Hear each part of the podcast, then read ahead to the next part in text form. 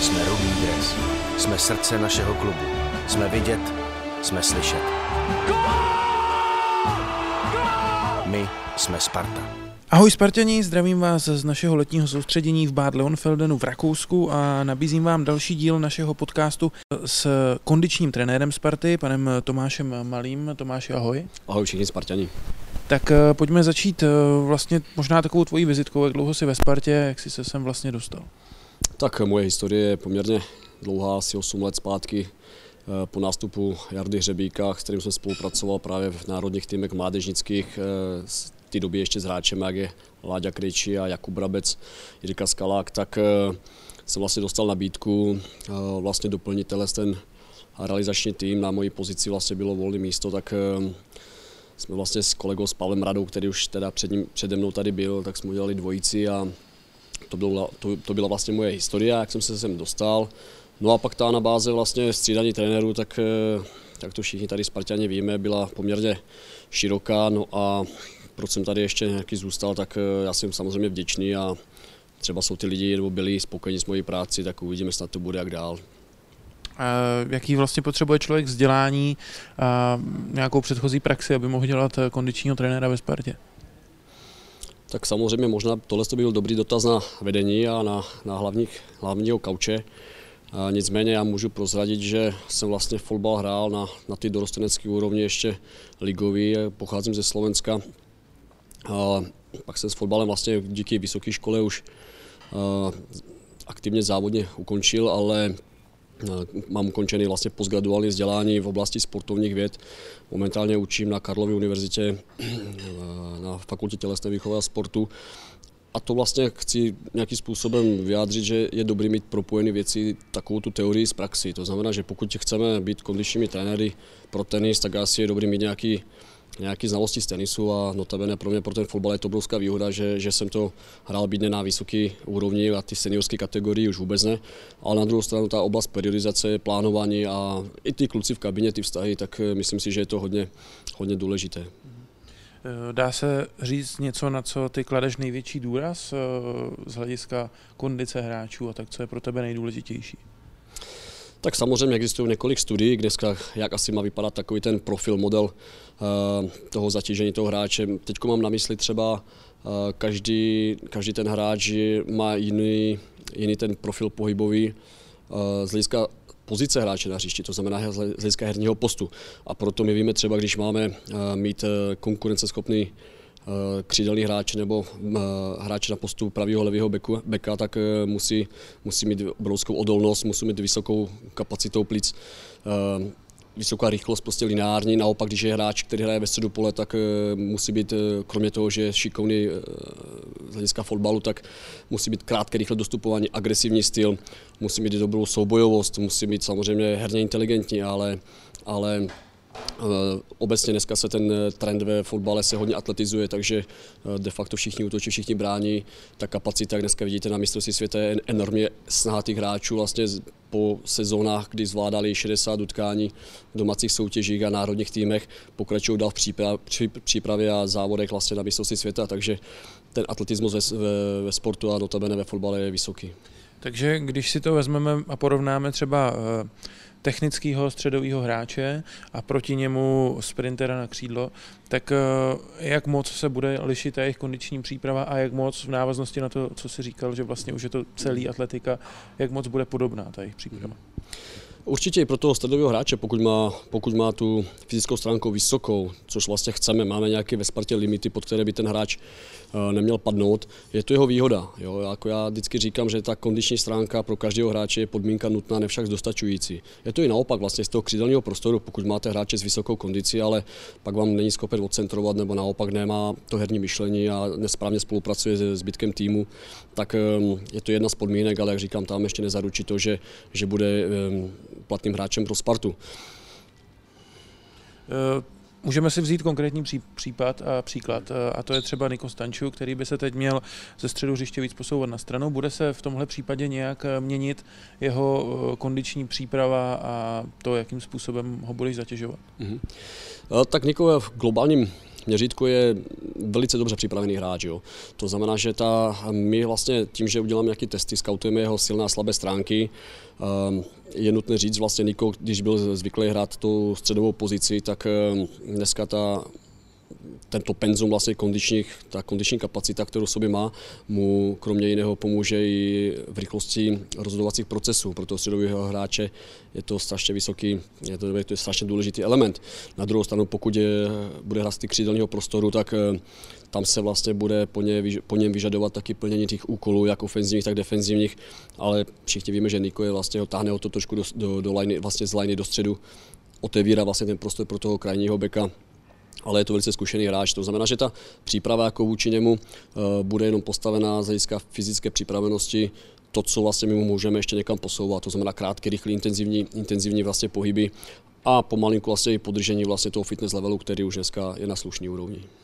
Mě by taky zajímalo, jak moc se posunulo, ať už třeba za tu dobu, co si ve Spartě, anebo v porovnání s dobou třeba před 15 lety, to, jak se vlastně sledují ty fyzické atributy hráčů, možná obzvlášť při zápase a při tréninku, protože vy už teď máte možnosti vidět prakticky všechno o hráčích. To máte pravdu, no. je to skutečně tak, že ta evoluce je nějakým způsobem ve, spo, ve, ve sportu markantní. Vzpomínám si na výrok nebo jedno z pravidel Alexa Fergusona, myslím, že to byl poslední bod, kde říkal, že um, posoujete se s dobou, jo? posoujete se s dobou, technologickou dobou, to znamená, že mm, on jako, když se bavíme 15 let zpátky, byl jednou z prvních protagonistů, kde, kde vlastně hráči začali běhat vlastně uh, s GPS monitorovacím systémem, tenkrát ještě GSM. Uh, eh, byl první, který zavedl třeba jako i, i suplementaci vitaminu D na ostrovech, protože tam, jak všichni víme, že to sluníčko tam úplně není uh, cel, celoročně. Ale vrátím se k nám, dneska samozřejmě využíváme několik těch moderních technologií, je jich v podstatě dost. My jsme si vybrali teď několik, uh, zmíním třeba eh, italský systém GPS Excelio, který vlastně přivede ještě uh, kolega, kondiční trenér z Itálie pod Andreou Stramaccioni. My jsme tenkrát používali australský systém GP Sport a z těch systémů nebo z těch parametrů, co jsme dneska schopni telemetricky měřit, Eh, jak online, tak offline, to znamená v utkání přímo víme už o ty údaje o hráčích, eh, kolik kdo, kdo naběhal na jaký pozici, v jaké intenzitě, rychlost zotovacích procesů, to znamená, že jak mu vlastně to srdíčko dokáže rychle se zotavit, aby dokázal reagovat. Chceme všichni rychlí hráči, ale ne, nestačí nám být jenom rychlý, ale opakovaně rychlý. A právě tam je strašně důležitá vlastně ta, ta kapacita, aby ten hráč nám dokázal nejen odpresovat, ale dělat pressing, repressing a po případě návrat, pokud to...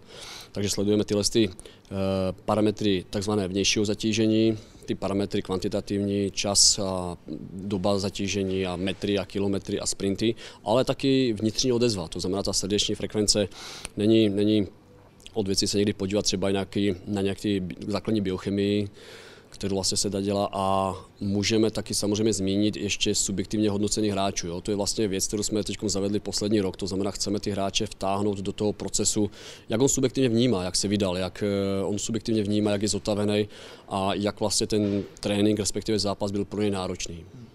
Eh, když sledujete tyhle parametry v průběhu sezóny, tak eh, dá se s tím něco dělat ještě z týdne na týden? A nebo je to tak, že prostě tohle soustředění je ta chvíle, kdy se to všechno musí eh, dostat do těch hráčů a pak už se s tím během sezóny moc hýbat nedá?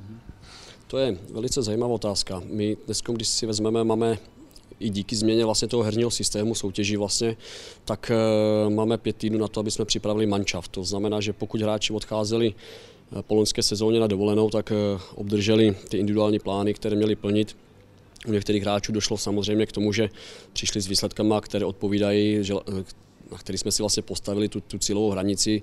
U některých bohužel ještě jsou to věci, které nějakým způsobem musíme pomalinku individuálně dopracovávat to víme. No a vlastně pět týdnů dneska ve fotbale není moc, že jo? takže my víme, že jsme teď třetí týden přípravy, takže ten load pro ty hráče byl uh, poměrně vysoký, to znamená jak z objemového hlediska, tak uh, i ta intenzita, protože, protože pak další nějaký období, kde vlastně by se mohli už zvyšovat vlastně, nebo dát důraz na tu kondici, Spíše ji budeme udržovat v sezóně, když nás očekává teď dvouvrcholový týdne.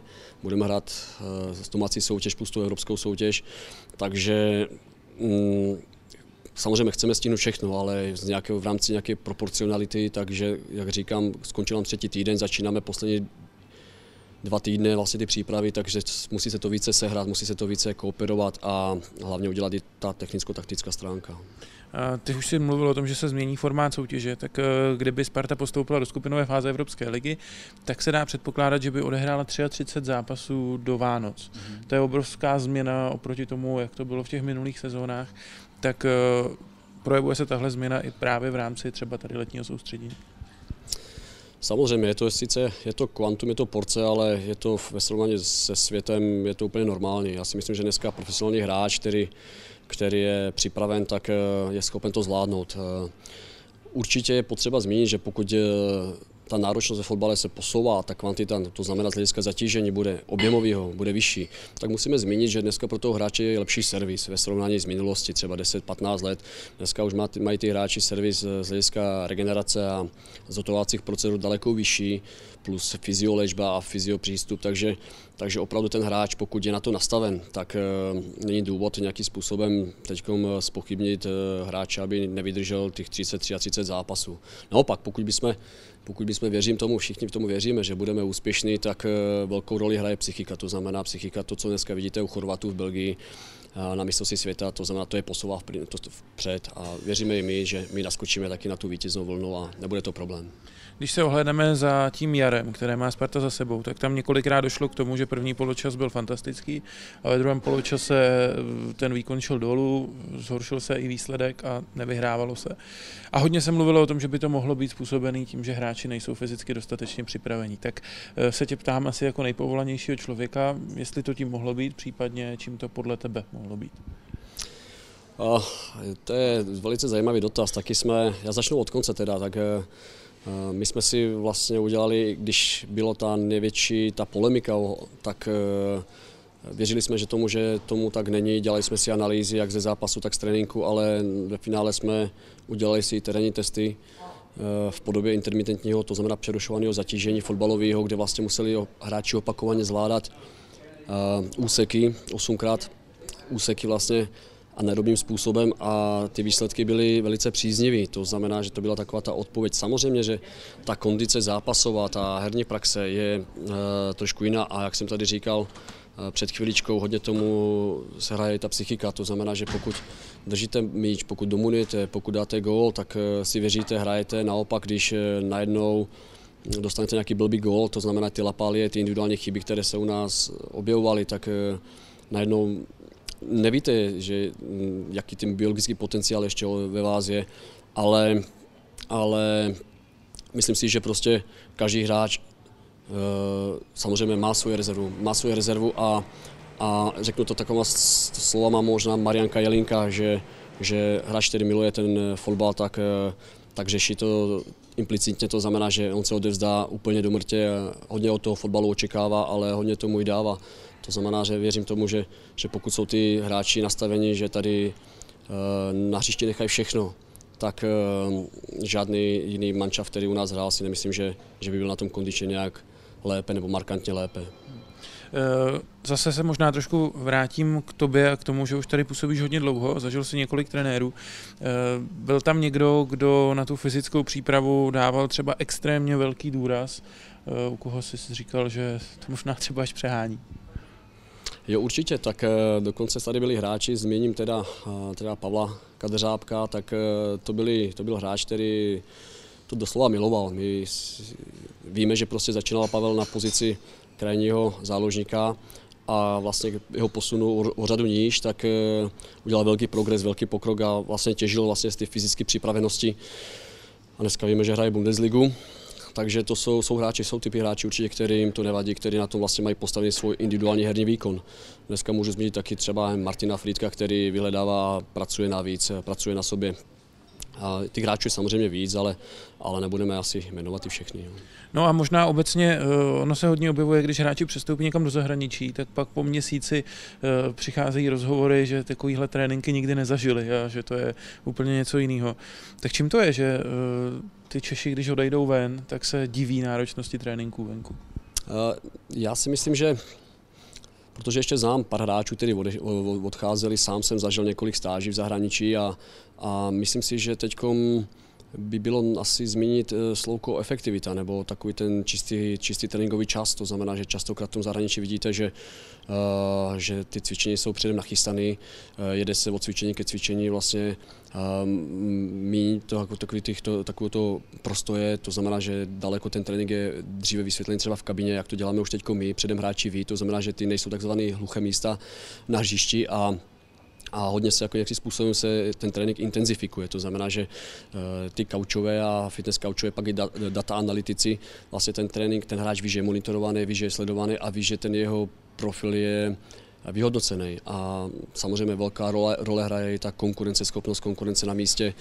Jedině takhle donutíme hráče vlastně pracovat ve vyšších intenzitách ale říkám, den má 24 hodin a e, není problém udělat dneska dvouhodinový trénink. Pro, problém je toho hráče opravdu připravit. Dneska dokážete zničit hráče za 30 minut, ale, ale to umění vlastně připravit hráče, aby, aby vám vlastně odevzal na to, co chcete a co, co po něm požadujete. E, určitě znám modely, kde jsou, kde jsou samozřejmě náročnější tréninky, jsou, znám modely, kde jsou intenzifikovatelnější, ale na druhou stranu znám i modely, kde, kde si myslím, že to zatížení a objem je nižší.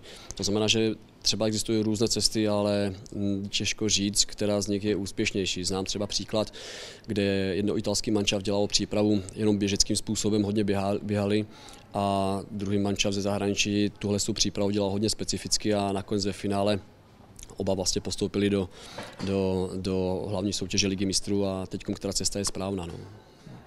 Eh, když se podíváme na zahraničí a na všechny možné hráče a světové hvězdy fotbalové, tak eh, je tam někdo, kdo ti imponuje tím, jak fyzicky se připravuje. Mě samozřejmě napadá Cristiano Ronaldo, protože o tom se hodně mluví, o té proměně, kterou prodělal z takového křehkého mladíka v Manchesteru v tu osvalenou hmotu, která je teď. A je to on, nebo ještě nějaké další jméno, které tě napadá?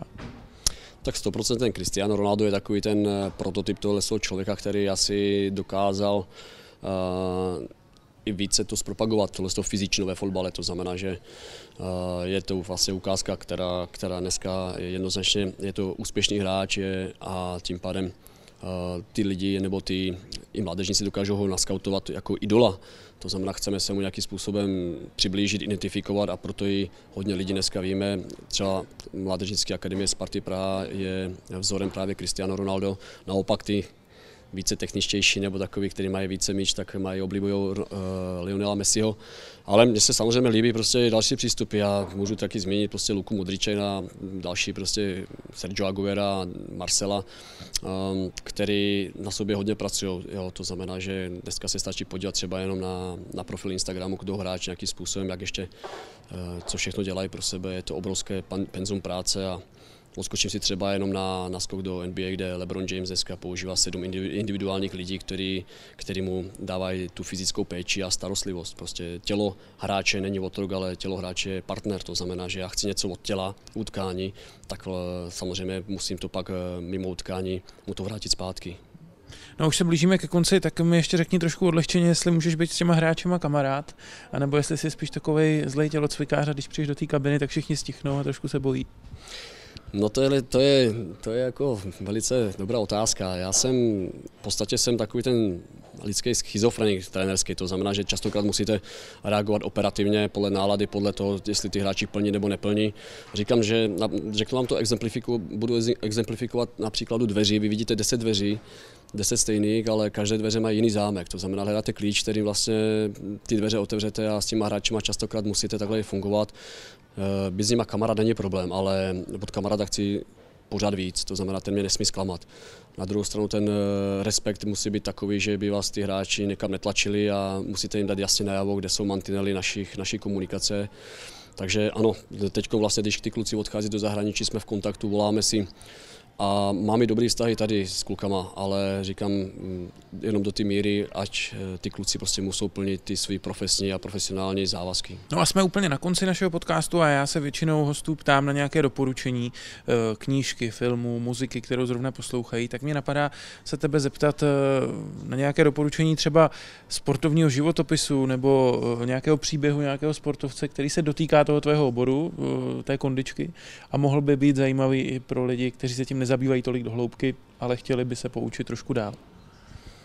No je to, je to samozřejmě, tyhle z těch literatur může být více, já hodně čtu. Já mám rád třeba hodně tu autobiografii od Andre Agassiho, který vlastně vysvětluje to, až jakým těžký, těžkou cestou si vlastně musel prosazovat, ale um, to třeba hodně těch motivačních faktorů najdete třeba u Lence Armstronga, cyklistů a um, z každého vlastně toho sportovce si můžete něco vybrat, takže pak šahám po literatuře, která si je méně známá, třeba Umění války Suncu, od, uh, jako první, první vlastně bojová literatura, která vybrala nějakou strategii, takže ono, ono svým způsobem můžete se inspirovat uh, v různých literaturách, a, ale stejně si tu mozaiku vlastně musíte vystavit sám. Ještě jenom mě napadlo, když jsem mluvil o bojových uměních, je to uh, součást toho, co by se dalo dávat do tréninku fotbalistů, nějaké bojové umění, nebo to je úplně mimo? Já si myslím, že ty prvky úpolových sportů jsou vhodné. To znamená, že už víme na příkladu 7 let zpátky Ajax Amsterdam to vlastně zaváděl i do svých akademií, kde vlastně měli uh, trenéra speciálně pro judo, kde děcka chodili v kimonech a řešili vlastně ty úpolové situace. Takže úpolové prvky jednoznačně ano, protože ten, sou, ten sport dneska, ten fotbal je hodně soubojový a to soubojové chování my nějakým způsobem musíme nebo měli bychom nějakým uh, naimitovat, na, na, na, připravit, uh, nasimulovat v těch Eh, tréninkových a herních podmínkách.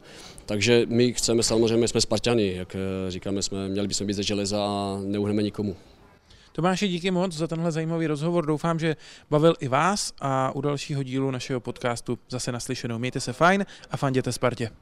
Děkuji taky, budu se těšit a zůstane, zůstaňte s námi. Jsme Rudý dres. Jsme srdce našeho klubu. Jsme vidět, jsme slyšet. My jsme Sparta.